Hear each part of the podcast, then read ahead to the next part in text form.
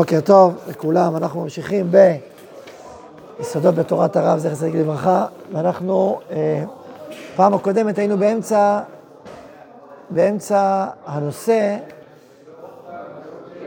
סביב חיפוש הדרך להגיע לאחדות האומה, להגיע איך אפשר לחיות בצורה של אחדות בעם ישראל, בדור שלנו, הרי זה אתגר ענק. והאתגר הזה לא הולך ותוסס, הולך ומחריף. שנה שעברה זה היה ממש קיצוני, החוויה הזאת של הקושי, של, ה, של, ה, של לחיות כעם אחד. היו אמירות קשות של לשמוע, אתם לא אחים שלי וכל מיני אמירות כאלה, אה, אבל זה לא היה פעם ראשונה, זה היה הרבה פעמים עם ישראל. עם ישראל הוא עם שהוא אידיאליסט ואידיאולוג והוא נוטה לפיצולים. כי כל אדם, אני פעם אמרתי את זה, כל אדם שהוא אידיאולוג, לא זוכר אם הסברתי פעם הקודמת, הסברתי את זה? כל אדם שהוא, כל אה, מרחב אידיאולוגי, יש בו נטייה לפיצול. למה? כי כל דבר נהיה עקרוני. הדבר הכי קטן והכי גדול, כל פרט שייך לכלל הכי גדול. שזה מעלה, אבל הופך את כל דבר, אתה לא יכול לוותר על כלום, כי כל דבר הוא שייך לעולם שלם או לא, אז איך תוותר? נכון? אז כל דבר נהיה עקרוני, דבר נהיה עקרוני, נהיה מפוצל. דוגמה מעניינת זה התקופה, בזמן קום המדינה, לפני, היה קיבוצים של מפא"י, והם התפצלו והתפצלו, הקיבוץ המאוחד והקיבוץ האיחוד והמאוחד, פיצול אחרי פיצול, פיצול אחרי פיצול. איך נהיה כל כך הרבה פיצולים? בגלל שהם אידיאולוגים, יש אידיאולוגיה, אי אפשר לוותר על זה, עיקרון כל כך חשוב, מה לוותר עליו? בזכות האידיאולוגיה הוא בא ליישב את הארץ. אז לכן הכל חשוב לו, עכשיו תגיד לו מה, זה לא, לא יכול. אז גם להיות הכי קטן בשבילו, הוא מרגיש אותו כאילו זה כל העולם כולו. ולכן זה אתגר גדול שעומד לפתח. דווקא אנשים אידיאולוגיים יש צד שהאתגר של האחדות יותר גדול ויותר קשה להם. עד כדי שפעם הרב נריה, זכר לברכה, אמר, יחי הטשטוש המאחד. הרב קוק, כמו שפה, מדבר על עומק, ואיך הכל מתחבר. הוא אמר, גם, גם טשטוש מאחד זה גם טוב. לא צריך כל דבר לחדד, לא לחדד את הקצוות, ולהזיק בדיוק את ההבדל, ולמה, ולמה הוא כזה חשוב, וזה משמעותי. לפעמים זה חשוב, כי אתה צריך לדעת את הייחוד שלו, ואת הגוון שלו, ואת הניואנס שלו. בסדר, יש בזה מעלה, אבל גם את חיסרון. אז לכן אמרתי, זה לא פשוט, זה אתגר אמיתי. ודאי לעם יהודי שאידיאולוג, ודאי לעם עשיר ברוח, במחשבה, בגבורה. אז ודאי הנטייה הזאת היא נטייה חזקה, וצריכה הרבה העמקה. גם בזמן הרב, הרב יהודה כתב על זה מאמר לאחדות ישראל, מאמר על זה, בשנה המחתרות, היו פה מאבקים אדירים. כמעט בקום המדינה מלחמת אחים. היינו על שערי מלחמת אחים, הייתה תקופת סזון, שלישינו, זו תקופה מאוד כואבת, מאוד קשה, שמחתרת אחת מלשייה על מחתרת שנייה. אבל למה זה קרה? בגלל שהם הרגישו מאוימים, הם הרגישו שכל ה... שהבריטים עכשיו יעבדו את כל היישוב היהודי, בגלל הקומץ הזה שהחליט שעושה מה שבא לו. ואז נהיה ויכוח מאוד מאוד חריף, מאוד לא פשוט. מאוד לא פשוט. קום המדינה היה את האלטלנה, פרשת אלטלנה, שבטח שמעתם עליה. מנחם בגין, אה, זכרונו לברכה, זה אחת הזכויות הגדולות ביותר שלו, שהוא היה מלחמת אחים, הוא היה יכול לעשות לו נשקים, אפשר לראות, אנשים היו חמים, בואו נראה חזרה. הוא אמר לא, בית שני חרב מלחמת אחים, בשום פנים ואופן, אנחנו נוריד את הראש על מלחמת אחים. זכות ענקית, זכות ענקית הייתה. ובהמשך, בהמשך, בהמשך, לקח 40 שנה, סבלנות, אחרי זה היה ראש הממשלה. לא בכוח הזרוע. בהמשך, סבלנות עמוקה, לאט לאט מתקדמים. כן, זה בכלל אמירה כללית. על כל פנים, זה הסוגיה שלנו. הסוגיה שלנו פה בסעיף הזה ברב, זה איך ליצור גישור בערכים. לא גישור שמטשטש, אלא גישור עומק. גישור עומק. כן, זה, זה אתגר ענק. זה רוחני, רוחני ו, ומוסרי ותרבותי. זה, זה, זה, זה הסעיף שלנו, ויש לסעיף הזה הרבה השלכות, גם בדור שלנו, הרבה מאוד השלכות בפוליטיקה, בתרבות, בחינוך, בראיית העולם. אז, אז, אז התחלנו בסוגיה הזאת, וכבר דיברנו בפעם הקודמת על, ה, על היסודות שהרב מדבר, שיש בכל אדם, כי שלושת התביעות העיקריות, שהחיים כולם, שלנו ושל כל אדם, באיזה צורה שהיא מורכבים מהם. זאת אומרת, יש יסודות, שאיפות, שלוש שאיפות מאוד עמוקות יסודיות שנמצא בכל אדם ובכל חברה. מה השאיפות? הקודש, האומה והאנושיות. הקודש, האומה והאנושיות. יש עוד דף, תביא, אני אקרא לכם, תביא את הדף. בואו תקפצו רגע לשלושת הסיעות היותר רשמיות, זה באמצע. שלושת הסיעות היותר רשמיות בחיי האומה אצלנו. האחת, האורתודוקסית, כמו שרגילים לקרוא אותה. כן, הרב רומז שזה לא שם כזה טוב ומוצלח. זה לא שם מוצלח, אבל נקרא לה ככה לצורך העניין. הנושאת את דגל הקודש, טוענת באומץ, למה אומץ? כי היא צריכה לעמוד מול הרבה מאוד שעים. באומץ, בקנאה ובמרירות, בעד התורה והמצווה, האמונה וכל קודש בישראל. השנייה היא הלאומית החדשה, הלוחמת בעד כל דבר שהנטייה הלאומית שואפת אליו. הרב נותן עכשיו הערה על זה, שכוללת בקרבה הרבה מהטבעיות הטהורה של נטיית אומה. אך חפצה לחדש חיי הלאומיים, אחרי שהוא זמן רב עלומים בקרבה מתקרת ידה של הגלות המרה. וגם, הרבה ממה שהיא חפצה להכיר לטובת אשר קלטה מראש רוחם של ימים אחרים. באותה המידה שהיא מכרת, שהיא טוענת גם לרב פה כבר מסביר שיש גם ברצון הזה הלאומי, יש הרבה דברים טובים, כי עם ישראל היה בגלות ולא הכיר מה זה אומה, איך שהיא מתפקדת. ועכשיו רוצים לתפקד כאומה, זה שפה, זה ארץ, זה ביטחון, זה כלכלה, זה צבא, זה, זה דברים שאומה צריכה בשביל להתקיים, גבולות, שום אוכלוסין, לא יודע, עולם שלם, נכון, שום אוכלוסין, שפעם ראשונה שעשו מפקד אוכלוסין, היה פולמוס גדול בארץ, הרי אסור למנות את ישראל. אז מה מותר, ומה אסור, ואיך עשו פסקים ומאמרים סביב מפקד האוכלוסין. אומר לך מה, מדינה בלי מפקד אוכלוסין, היא לא יודעת איך לנהל את המדינה? אז מה עושים ואיך עושים?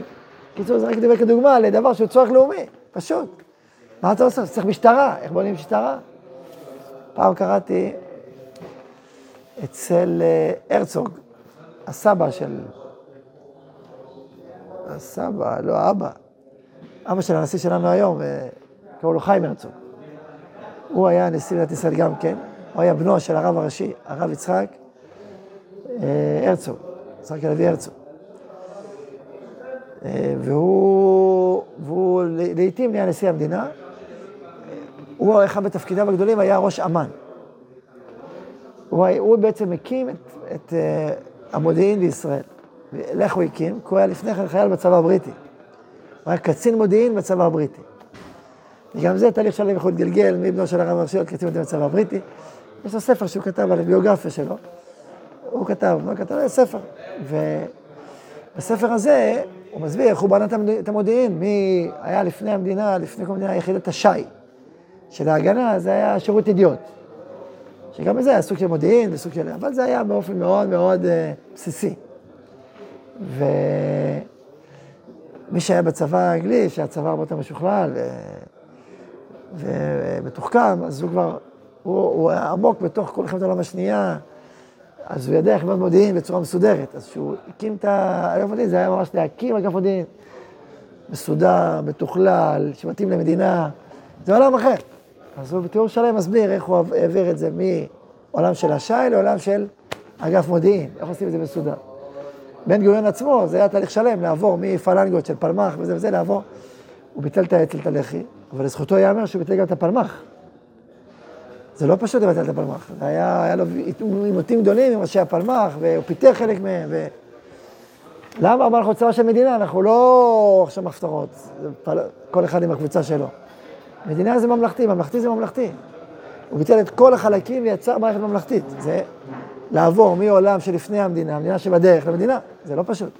כל זה אני מזכיר רק שהעולם הלאומי, לבנות עולם לאומי, לתפקד כאומה, זה מדע שלם, זה מדע המדינה. זה עולם שלם, איך בונים את זה, ואיך עושים את זה, ואיך פועלים את זה. צריך... לנהל קבוצה של 20 איש צריך ידע, נכון? אז לנהל 200, לנהל מדינה, שזה מיליונים, מדינה שתשגשג ולא תקרוס כל יומיים, ולא חלום מים, ולא חשמל, ולא תשתיות, ולא זה ולא זה. זה כלכלה שלמה ומודרנית, זה מערכת מיסים, זה מערכת, זה עולם. זה ביטוח לאומי, זה עולם. ואתם יודעים שבביטוח לאומי יש תוכנות משוכללות, איך עושים בכל דבר. ולמלחמה הזאת היה צריך לבנות תוכנות, כי זו מלחמה שונה מהמלחמות הרגילות, ואיך עושים. תוכנה שלמה שמתכללת את כל האירועים, ו... עולם ומלואו. כן, זה לא... אז חיי אומה, אז זה שפה, זה ארץ, זה ברוח, צבא, חקלאות, כל זה דברים יסודיים שצריך אומה, סליחה? הציונות לא דיברה על עם ישראל, עם הקודש דייקה, היא דיברה על אומה. זה עם היהודי, כן, אבל זה נקרא הלאומית. והשלישית, השלישית, תראו את ה... תראו איך קורא לה, היא הליברלית. זה אקטואלי או לא?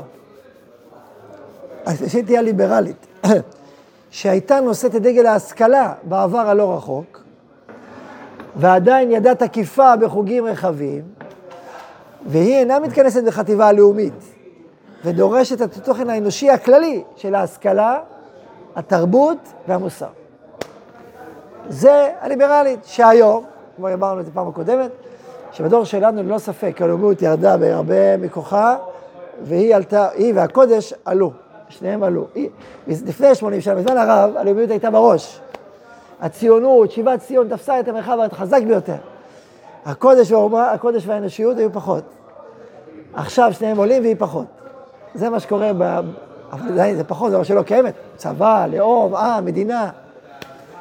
אפילו אחד מהפוליטיקאים היותר אה, שמאליים וחריפי ביטוי, שבדרך כלל אני לא רוצה, לא רוצה לשמוע אותו בדרך כלל, מרוב שהוא, שהוא אה, סרקסטי ופוגע כזה בלשון שלו. אז אתמול, אחרי שנפלו 21 חיילים, השם ייקום דמם, זכר קדושים לברכה, אז הוא אמר, גיבורי ישראל, עם ישראל מצדיע לכם. הוא לא אמר, אזרחי מדינת ישראל מצדיעים לכם. אתה יכול להגיד, אזרחי המדינה. אזרחי המדינה. הוא אמר, עם ישראל. יש הבדל בין אזרחי המדינה לעם ישראל, נכון? זה לא אותו דבר. אז מה, אז אנחנו נגד המיעוטים? לא. אנחנו באים להרוג את המיעוטים? לא. כמו שמאשימים אותנו, חלילה וחס. אנחנו אומרים למיעוטים, תהיו חלק, כאשר תקבלו את הריבונות שלנו. אנחנו נהיה אנחנו, אתם תהיו אתם, אנחנו נגד התבוללות. אנחנו חושבים שהתבוללות זה אסון. למה זה אסון? כי לכל עם יש שליחות, יש מטרה, יש דרך, יש זהות. כמו שלכל משפחה יש משהו, לכל, יש, יש לעם תפקיד, יש לו שליחות. עם שלא מכיר את עצמו, לו זהות, אין לו כלום, מאבד את עצמו. ואת זה הוא תורם לכל העולם כולו, וגם לעם אחרי זה הוא צריך לכבד אותה. ומי שרוצה להצטרף אל העם הזה, מוזמן, אבל יש דרך להצטרף לעם הזה. ולכן לעם הזה יש ארץ, ויש שפה, ויש שליחות, ויש קדושה, נכון? ויתרה מזאת, אנחנו לא רואים את העולם כעולם עצמאי, עצמאי במובן הזה ש... שהוא הכל קורה מפיצוצים. עכשיו אנחנו לא רואים את העולם שקורה מפיצוץ, אקראי את כל המרחב הזה כאילו סתם, ולא רואים את העמים כי הם סתם, ולא רואים את האדם שהוא סתם, רואים שלד הפוך בדיוק, למדנו את זה ב... על האמונה. אז יש בורא ויש בריאה, ויש עם נבחר שבחרו אותו, הוא לא בחר את עצמו. וזו השליחות שלו, וצריך להבין את זה ולקבל את זה. עכשיו, מי שחלק מהסיפור הזה, מצווה עלינו להחיותו, לכבדו, להיות רגיש אליו. מי שמורד בריבונות הישראלית, הוא לא רוצה אותנו, רוצה להתגלח אותנו, הוא רוצה שלא נהיה פה. זה רפיסות, רפיסות ליברלית קיצונית, רפש, הדבר הזה. זה לתת לאויב שלך, לתת למי שרוצה לזרוק אותך למים, לרצוח אותך, לתת לו מעמד שווה אליך ושיוביל אותך. מה זה הדבר הזה? זה, זה, זה, זה, זה, זה אסון. זה, זה אסון, זה אסון עולמי אגב. העולם הליברלי, אחד מהאסונות שהוא מביא את החברה, זה האסון הזה. עכשיו, הם טוענים, מה, מה אתה רוצה? אתה רוצה שרק העם שלך, אז אתה רוצה מין שוביניזם, אתה, אתה אנטי מוסרי. אתה אומר, העם שלי, כל השאר שימותו, נכון? זה מה שאתה, אז מי אתה? אז אתה אדם לא מוסרי. אתה לא מוסרי. ואנחנו מעדיפים להיות מוסריים, גם אם נסבול. טענה, טענה, לא? טענה חזקה. וזו טענה גם שהיהודים, זה מדבר עליהם, כי אנחנו עם מוסרי בתוכנו, יש לנו כל כך מוסרי מאוד, אנחנו התרבות שלנו והשליחות שלנו זה מוסר. מי הביא לעולם את המוסר? הנוצרים, המערביות, אנחנו הבאנו, אנחנו הבאנו, והנוצרים לקחו מאיתנו. אלא מה? הם הגזימו ולקחו את זה למקומות הלא נכונים. למשל, לתת הלחי השנייה. תמיד מישהו סובל הוא צודק. נכון? תמיד יש... גוליית ודוד, דוד הוא דוד לא כי הוא צודק, אלא כי הוא קטן. וגוליית הוא רק כי הוא גדול. תמיד, זה קשקוש. תמיד החלש, תמיד החלש צודק, מה, לא יכול להיות עני שהוא רשע? ועשיר שהוא צדיק? מה, אתה נגד העושר? העושר הוא רע. אתה יכול לעשות המון טוב, זה תלוי אם אתה טוב או רע. לכן הם נהיו צדיקים הרבה. הם הגזימו, ובגלל שהם הגזימו, הם הפכו את הקערה על פיה. וזו בעיה חמורה. והרבה מהמוסר המערבי הלקוי בא מההשפעה הלא נכונה של הנצרות על המוסר. אמנם, יש לה גם זכויות לנצרות, בזה שהיא קידמה את העולם מבחינה מוסרית ורוחנית, בהרבה דברים, מה שהיה, אלילות. זה גם זכויות, אבל גם הרבה חובות. ולכן יש לנו תפקיד, לנו העם היהודי, ללמד את המוסר האורגינלי. עכשיו צריך להבין את, ה, את הזכות שיש לנו להיות ערש המוסר העולמי.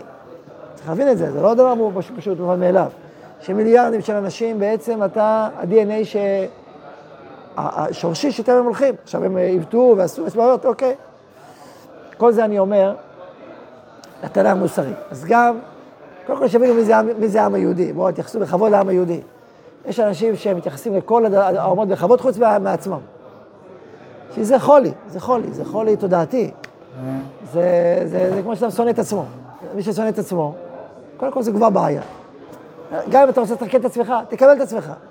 תקבל ואז תתקן. אבל אתה שונא את עצמך, זה חולי נפשי, זה חולי תודעתי. כל שכן שאתה אדם עם, עם המון כוחות וכישרונות ואופי וכי... עוד יותר תכבד. אז צריך לכבד את האומה שלך, לכבד את התרבות שלך. אתה רוצה להגיד, אני לא מסכים עם דברים מסוימים, תגיד.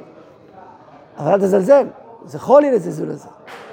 אז העם היהודי, שיש בו כל כך הרבה מוסר ותוכן ועומק ורוח, הוא לא סתם אומר מה שהוא אומר, תכבד אותו. עכשיו, בהקשר של, ה, של המוסר, זה שאנחנו שומרים על זהות, זה בדיוק הפוך. זה מה ששומר עלינו, להנחיל את התפקיד שלנו לעולם. לכן זה תפקיד מאוד חשוב.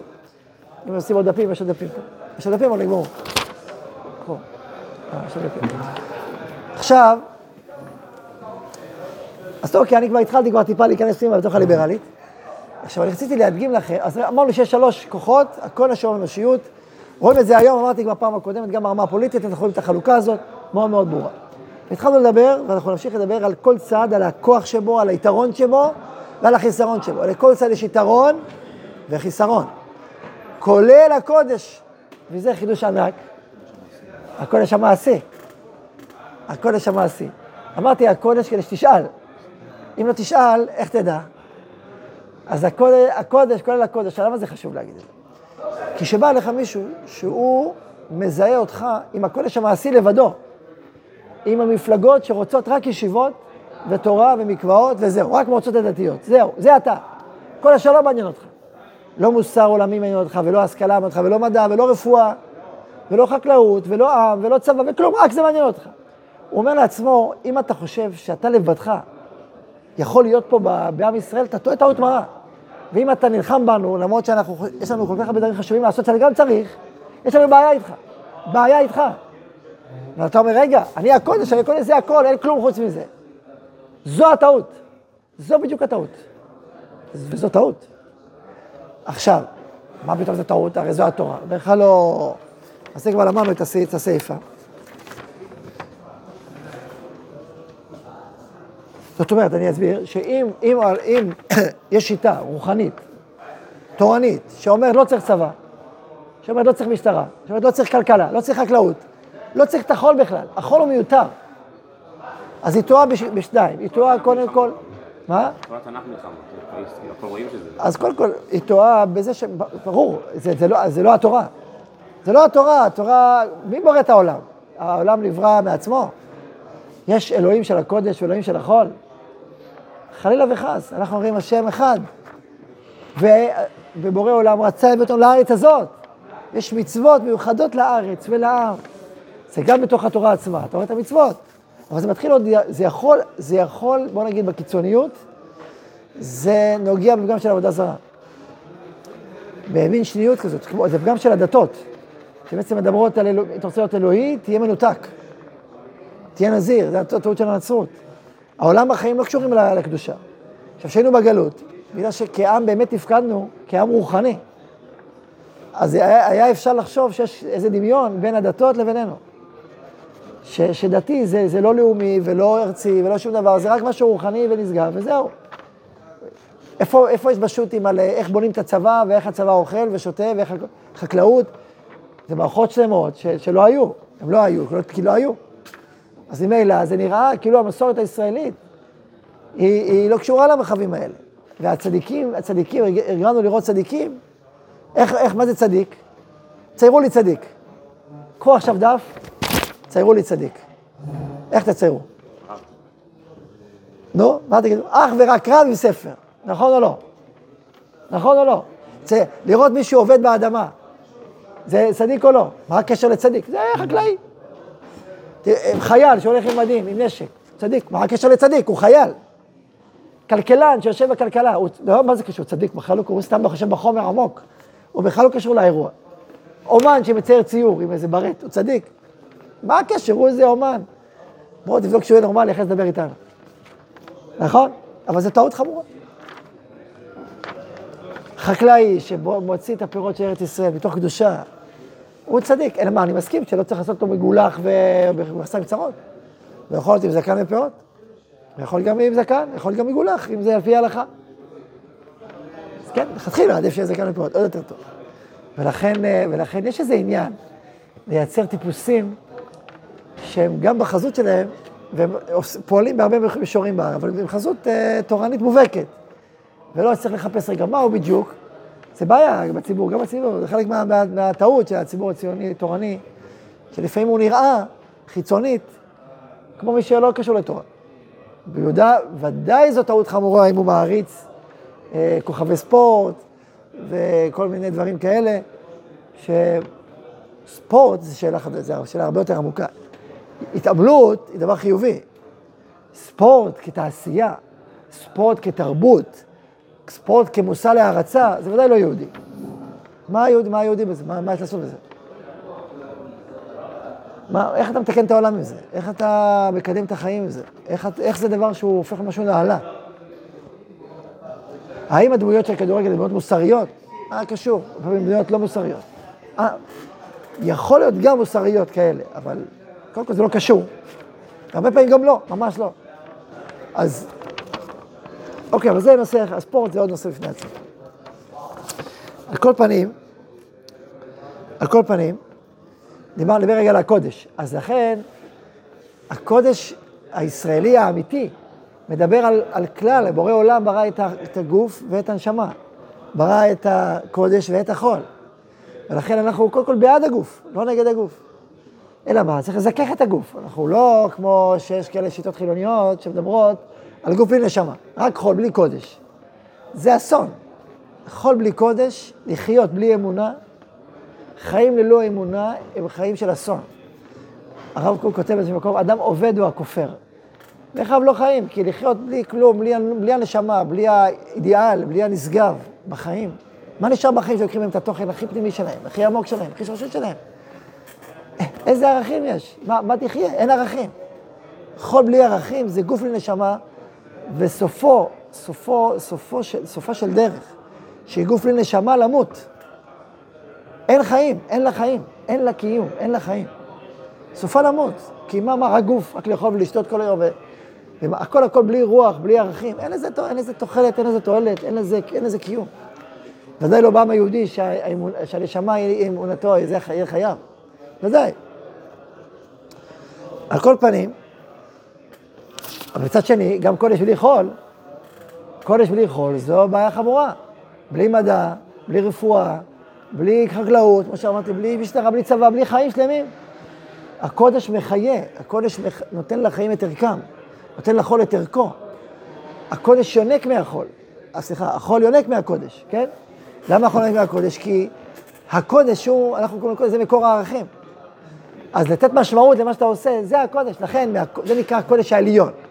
הקודש העליון זה השורש הפנימי שממנו הכל יונק. חיי האמונה, חיי הנשמה, שממנו הכל יונק. בלי השורש העליון, בלי, בלי החיים, אין כלום, זה ברור. אז לכן הכל ברכתו מקודש הוא נושא. לכן יש לנו מאבק רוחני עמוק, שורשי, עם אנשים שאומרים אותם כאתאיסטים, אנשים שחושבים שאין כלום, שהכל פה, שהכל, הכל, מאבק עמוק עמוק, מאבק רוחני איתם, מאוד מאוד עמוק. לדעתנו, זו טעות כל כך עמוקה מה שהם טועים. ובסדר, לא, לא מקבל אותם, בסדר, שיחלקו, אבל הרב פה מדבר על זה שהקודש הוא השורשי. שזה אגב הרוב המוחלט של תושבי מדינת ישראל, רק שתדעו. יש 80 אחוז מאמינים באלוקים, 80 אחוז, 80 אחוז, לא 20 אחוז, 80 אחוז. 20 אחוז אומרים שלא, ו-20 אחוז האלה אנחנו כבר אומרים שרובם הגדול מאמינים בערכים. רק הם לא מחברים את הערכים לאלוקים, פה אוקיי, זה ויכוח. כי אז אתה לא אתאיסט, אתה סתם, אתה סתם אתאיסט מדומיין, אתה כאילו אתאיסט. אתה סתם אומר שאתה אתאיסט. אם אתה אתאיסט, אתאיסט עד הסוף, בוא נראה אותך. ואז בזה כמה נשארו? אולי אחוז. גם זה נראה לי הרבה מדי. מישהו יתאיסט באמת עד הסוף? אני לא מבין שיש מישהו כזה. אולי, אולי. אז, אוקיי, אז בוא נדבר. כאילו. על כל פנים, זה מיעוט של המיעוט. מיעוט, מיעוט קטן מאוד. שהוא לא עולה בשם, ואני אומר, אפילו אמונה באלוהים, כמו שאנחנו מדברים אלוהים, עם כל זה שהם טועים מה זה אלוהים, זה הרוב המוחלט של, עם ישראל. הרוב המוחלט. הכוונה היא שהמיעוט הזה מדבר כאילו הרוב. למיעוט יש חוצפה. חוצפה, מין עזות כזאת, שהוא בעל הבית, והוא יקבע, והוא לא אכפת לו ולא מעניין אותו, זה עזות. וצדיקים גם צריכים לצאת עזות, זה קצת... אה, איזה כוח, מה אחרת מה? מה, מה, רק מישהו מיעוט של המיעוט יחשוב שהוא בעל הבית על הרוב? מדבר כאילו הרוב, אתה מיעוט. מיעוט יש לך מקום, אבל כמיעוט, בבקשה אל, אל תחזיק את הרוב. יש עכשיו אמירה, הם רוצים, הקיצוניים, קיצוניים של קיצוניים, רוצים עם ה... אפשר להחזיק את החטופים עכשיו, גם נפסיק את המלחמה. מי אומר את זה? שני, מפלגה שאין לה אחוז החסימה. שתי אנשים. אבל, אתה יודע, הם יגידו את זה בכל, פה, פה, פה, פה, פה, פה, פה, פה, אנחנו אומרים, התקיפו אותם, התקיפו חזרה, לא יודעים אף אחד. אבל אתה יודע מה שאתה עושה זה הזוי, זה מסכן את כל המדינה. את כל העם היהודי, מסכן, 80 שנה קדימה אתה מסכן, מה אתה עושה? הוא לא, הוא לא יגמגם, הוא לא יתנצל. זה החלקים שיש בהם עזות. אבל לא צריך להתרשם מהם. לא צריך להיות עזות, וכוח, ולדעת לעמוד על שלך. עכשיו, אומנם בשדה חינוך ושדה פוליטיקה, זה לא אותו שדה. בשדה הפוליטי צריך אנשים הרבה יותר, אה, היום קוראים לזה אור עבה, כלומר, יכולת, אה, זה לא שדות שונים. על כל פנים, אנחנו התגלגלנו, אז בואו נחזור רגע לסוף, לקראת הסוף רגע. במובן הדבר, כמה שהכנסנו את הקודש בשדרת שלושת הכוחות, שכל אחד צריך לצמצם את עצמו, לפעמים להניח מקום לחברו, איננו מובן כי אם הצד הטכני והמעשי של הקודש, ובצדדים המחשביים והרגישיים המתייחסים לזה.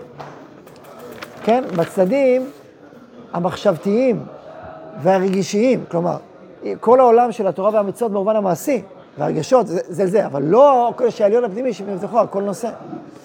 עכשיו אני רוצה להגיד עוד דבר. גם זמן הציונות הדתית לדבר על זה, שגם מי שמחפש את שלושת הכוחות, כן? אז ואז השאלה, מה, מה, מה, למה צריך, למה, הוא, הוא לבדו יכול להסתדר, לכאורה. אבל למה זה, למה זה לא מדויק? זה לא מדויק. זה לא נכון, לא, לא מדויק, לא נכון. ונסביר את זה בהמשך. אמנם עצם הקודש העליון הרי הוא הנושא הכללי, שהצמצום הזה עצמו גם הוא יוכל עבודתו. כמו כל העבודות הבאות לשכלול העולם והחיים בכל המובנים, שכולם עלו את ברכתם מקודש הם נושאים. על כן המחשבה האידיאלית הרוממה, המחשבה האלוהית, היא בעצמה חופשית מכל הצמצומים. והקרבה האלוהית היא ממולאה תמיד רחבה עליה מכל הגבולים. לכל תכלה ראיתי קץ רחבה מצוותך מאוד. נעצור פה רגע. זאת אומרת, אנחנו מדברים בשפה אמונית, בשפה רוחנית, בשפה פנימית. זו השפה שלנו, זו התפיסה שלנו, עם זה אנחנו עובדים. עכשיו, מי שמרגיש שהוא מחובר לשפה הזאת, אנחנו מדברים אליו. מי שלא מרגיש מחובר לשפה הזאת בכלל, אנחנו לא מדברים אליו, באמת. אבל כמו שאמרתי, הרוב המוחלט מתחבר לשפה הזאת. מתחבר לשפה הזאת כאשר היא לא, היא צוררת את הכוח המיוחד שלו. והרב מסביר ש, שלכל כוח, כשהוא לבדו, כשהוא לבדו, בסוף לא יכול להחזיק מעמד. בסוף הוא נהיה צמוק, הוא נהיה חלקי, הוא נהיה מצומצם. גם הכל, בואו נדבר על הקודש.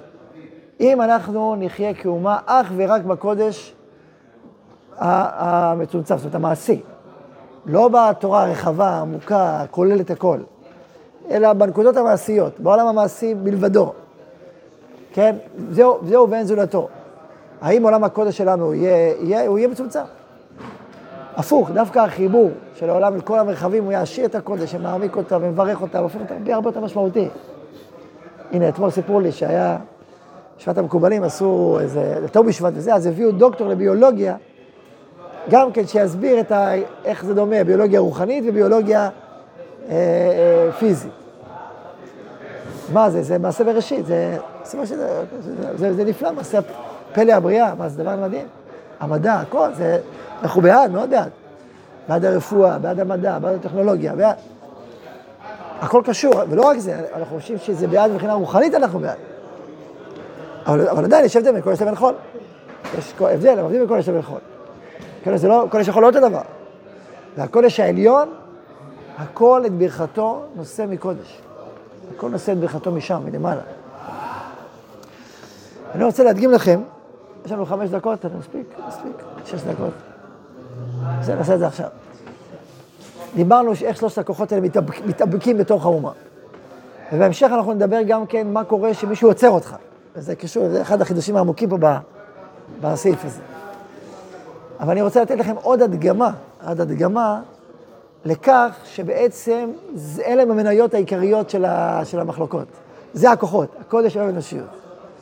וכשאנחנו נעריך את האנושיות, באמת, לא חיצונית, נראה בה את היתרון שבה, את האיכות שבה, את מה שנותנת שאין לנו, ונעריך את הלאומיות, באמת, ולכת הכל, אז ככה יבוא השלום. כל צד מעריך באמת את הצד החיובי שיש, הוא לא מסתכל עליו, הוא מעריך באמת את הצד, הצד, הצד השני, כן?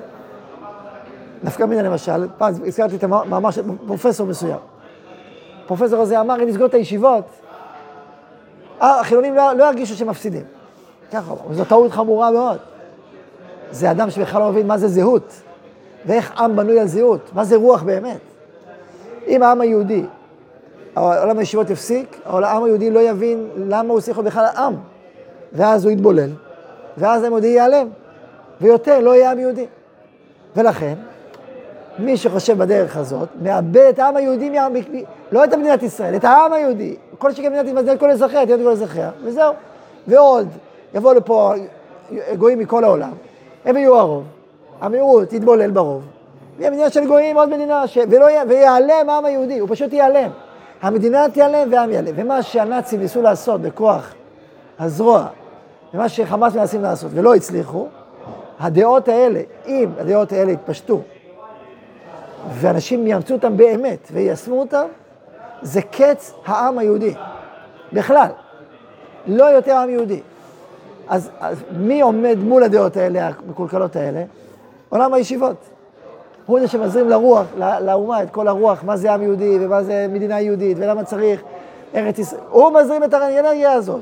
זאת אומרת שהפוך, גם אם יחיו בעוני, נחיה. יחיו בזה, יהיו. עם ישראל יהיה ירד לגלות, ירד לגלות, אבל הוא יחיה. אבל בלי ערים ישיבות הוא לא יחיה. ולכן זה קריטי לאומה. אני לא אומר שלא חשוב שיהיה ביטחון וכלכלה ודאי, לא אבל זה דוגמה, מה שאמרתי לך, דוגמה למשל לבורות, לטעות, לאמירה שאפשר בלעדיך בכלל. זו טעות קיצונית וחמורה. וגם בורות, זה פשוט חוסר הבנה עמוק בכלל מאיך העם בנוי. למרות שפרופסור שנחשב מאוד מוערך, והזכרנו כבר אותו פעם, פעמיים. אבל זו טעות, אבל אם ככה הם מרגישים, טעות חמורה. אבל גם בצד השני, גם יבוא אדם ויגיד לך, תשמע, לא צריך אתכם אתם. אתם עם הצבא מיותרים, רק להתפלל לקדוש ברוך הוא והכל יסתדר. אתם החקלאות אה, מיותרים, אתם הכלכלה מיותרים, לא צריך אתכם, באמת לא צריך אתכם, באמת לא צריך אתכם. אם אדם מרגיש שלא צריך אותו, מה עושים? מה עושים? אתה באמת חושב שלא צריך אותנו. מה עושים? אתה חושב שאין לנו ערך. אתה חושב שאין ערך יהודי במה שאנחנו עושים. אין ערך רוחני במה שאנחנו עושים. אז איך הם מרגישים? זה גם לא נכון. ואתה אומר, לא, אני עושה דבר גדול מאוד. מצווה גדולה, וצריך להתפלל על החיילים, ואשריהם, והם גיבורים והם קדושים. אמירה, מוסרים את נפשם על עם ישראל. אנחנו גם צריכים להילחם, מה לעשות שאנחנו לא נלחמים? בנקודה הזאת, בנקודה הזאת אגב, אם נסתכל בתוך העולם, בתוך הדרך החרדית, יש הדרך של האגודה, ואני עכשיו במפלגות, בדרך של ש"ס. הדרך של ש"ס בנקודות הרבה יותר מתוקנת. הרבה יותר מתוקנת, הרבה יותר חופשית להגיד לערכים שיש בעוד עולמות, ולהסביר שלאחרי עלים זה מצווה גדולה, ואיזה מצווה גדולה, ולא להגיד, אה, לא להגיד כלום. במקרה הטוב, או להגיד איכשהו, או לא להגיד, ולפעמים בטעויות, כמו להגיד נגד. כן? אז, והם יכולים להגיד באופן פומבי, ככה צריך. הנה עכשיו שמעתי הרב דוד יוסף, היה גופי ביון. חרדים שעובדים בגופי הביון של המדינה, הוא אמר להם, מצוין, אתם עושים עבודת קודש, כל שאלה בהלכה אני מוכן לענות לכם, הוא מוכן לענות ספציפית. אמירה, מודד אותה. וזה, ולכן הם, הם, בדרך, הם בנקודה הזאת הרבה יותר מכוונים. הרבה יותר. עכשיו, זה, אבל זה לא סתם, זה תלוי, יש שני סיבות, לכל דבר יש סיבות, סיבות עומק. יש סיבות, לא נלך לזה עכשיו. טוב, את הדוגמה שרציתי לא נספיק עכשיו.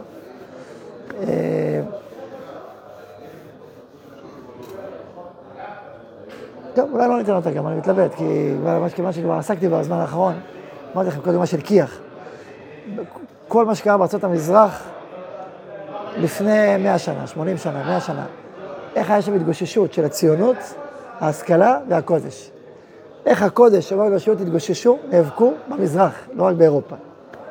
זה נושא מרתק שאנשים לא יודעים, לא מכירים אותו, אבל הוא ממש אחד לאחד מה שכתוב פה. אז לכן אני, זו דוגמה כל כך חשובה, אני אתן בכל אופן פעם הבאה. אז בעזרת השם לינה, הפעם הבאה, לינה בעזרת השם נסיים את המהלך הזה ספציפית של הסעיף הזה. ועיקר העיקר זה לא לסיים משהו, זה להבין לעומק דרך איך אפשר לעבוד. אנחנו עשינו בזמנו סמינר. היה, אספר לכם סיפור, שמענו ברמת השרון לפני שנים. אז הזמינו אותנו לס... ל... ל... ל... היה שם יושב ראש המתנסים, וכל המתנסים של רמת השרון, הזמינו אותנו לדיבור משותף עם, עם, עם אה, כל האחרים מתנסים, ישבנו שם. ועשינו דיבור משותף, והעלינו חזון משותף לכל ילדי רמת השרון. שמי, מי קידם את זה? יושב ראש המתנ"סים. והכל מתוך חופש, לא מתוך הדתה, ולא מתוך אה, רצון להדתה, במובן החיצוני של המושג הזה. אנחנו מכבדים את הבחירות של כל אדם, מכבדים את הבחירות. אנחנו חושבים מה נכון, יש לנו דעה מה נכון, אבל מכבדים את הבחירה. בחרת אחרת, בחרת מה שבחרת, בחרת, אנחנו לא כופים עליך. אנחנו לא רוצים לכפות. אבל אנחנו כן רוצים לעורר אותך לשורשים שלך. וישבו שם אנשים, לא שליטים דתיים, ושבו אנחנו, החזון שלנו, שכל ילד ברמת השרון יכיר את, את השורש הרוחני שלו, את, את היהודות שלו, יכיר קצת מצוות, ישלב אותם באורח חייו באיזה אופן. ואמר את זה, יושב ראש אומר, יושב ראש המדינה, תגיד, למה זה חשוב לי? אני אספר לכם, כי אני הייתי בחו"ל, ויום אחד ברחתי מכל דבר ופחדתי, כמו, כמו שהקיצונים של היום פוחדים ונלחמים מכל דבר, גם הוא כזה היה. אומר, ברחתי לחו"ל, וישבתי שם ביום כיפור, והייתי בקניון ביום כיפור. פתאום אני מסתכל על עצמי, אבל לא חשבתי על זה, פתאום אני מסתכל, אני בקניון, רגע, יום כיפור היום. אני יושב בקניון, חוץ לארץ, והקניון עומד, יום כיפור היום, ואני בקניון. ומה הייתי צריך לבחור? הייתי צריך לבחור האם אני נשאר בקניון או הולך לבית כנסת, יום כיפור. חשבתי, אמרתי, אני רוצה את יום כיפור. אמרתי, אני רוצה את יום כיפור. אני יהודי, אני יהודי. ואם אני יהודי, אז לא יכול להיות שעכשיו שיום כיפור אני בקניון. אני יהודי, אני לא, אני לא, אני לא, אני לא גוי, אני יהודי ויש לי זהות ואני רוצה אותה. אני רוצה יהודי. אני, זה מדינה יהודית ודמוקרטית, נכון? הקיצוניים, הם מורידים מדינת היהודי בכלל מהעולם. אבל ברוך השם, שהרוב הגדול לא חושב ככה בצורה הקיצונית הזאת, ואומר, יהודי, יהודי. אז הוא, לכן אומר, עזבתי את הקניון והלכתי ל... הלכתי ל... לבית כנסת. עזבתי הכל באמצע. ומאז הבנתי שאני רוצה וצריך וזקוק לזהות היסודית ביותר שלי, יהדות. היי, מה, איזה יהדות? או, פה נתווכח, הוא אומר, גם רפורמים טוב, הוא אומר, גם זה טוב. בסדר. אבל הוא אומר, הבנתי שאני צריך יהדות למי שאני. למי שאני. אז, אה, זה כדוגמה לזה שסביב זה יכולים להתכנס המון המון אנשים. הפוך, הנה עכשיו היה ויכוח, אמרו, אל תנכסו את היהדות לעצמכם. אז אתה יודע, יש ויכוח. על הרפורמי זה ויכוח בפני עצמו, להסביר מה זה עולם הרפורמי. אנחנו רואים שעולם הרפורמי זה, זה החלאה, אבל זה צריך להסביר, זה צריך שיעור שלם. מה ההבדל בין רפורמיות למסורתיות? זה לא אותו דבר. אתה אומר, תשמע, אני עכשיו לא עושה את כל המצוות, אני עושה חלק. כי זה הבחירה שלי, וזה מה שאני מסוגל לעשות, וזה מה שאני בוחר לעשות. אני מכבד את זה. אני כן חושב שצריך לעשות יותר, אני מכבד את זה, מכבד את הבחירה שלו, זה מה שהוא בוחר, זה מה שהוא בוחר. אז זה, מש, זה נקרא בעניין מסורתי. אבל יש מישהו שהוא לא מסורתי, אלא שהוא רוצה לברוא משהו אחר. הוא רוצה לייצר יהדות אחרת. זה כבר דיבור אחר. כשאתה רוצה לייצר משהו בשם היהדות, בוא נדבר אם זה יהדות או לא, בוא נדבר מה זה יהדות. אל תייצר משהו שתקרא לו שם. אבל זה נושא אחר. ברוך ה' לעולם, אמן ואמן.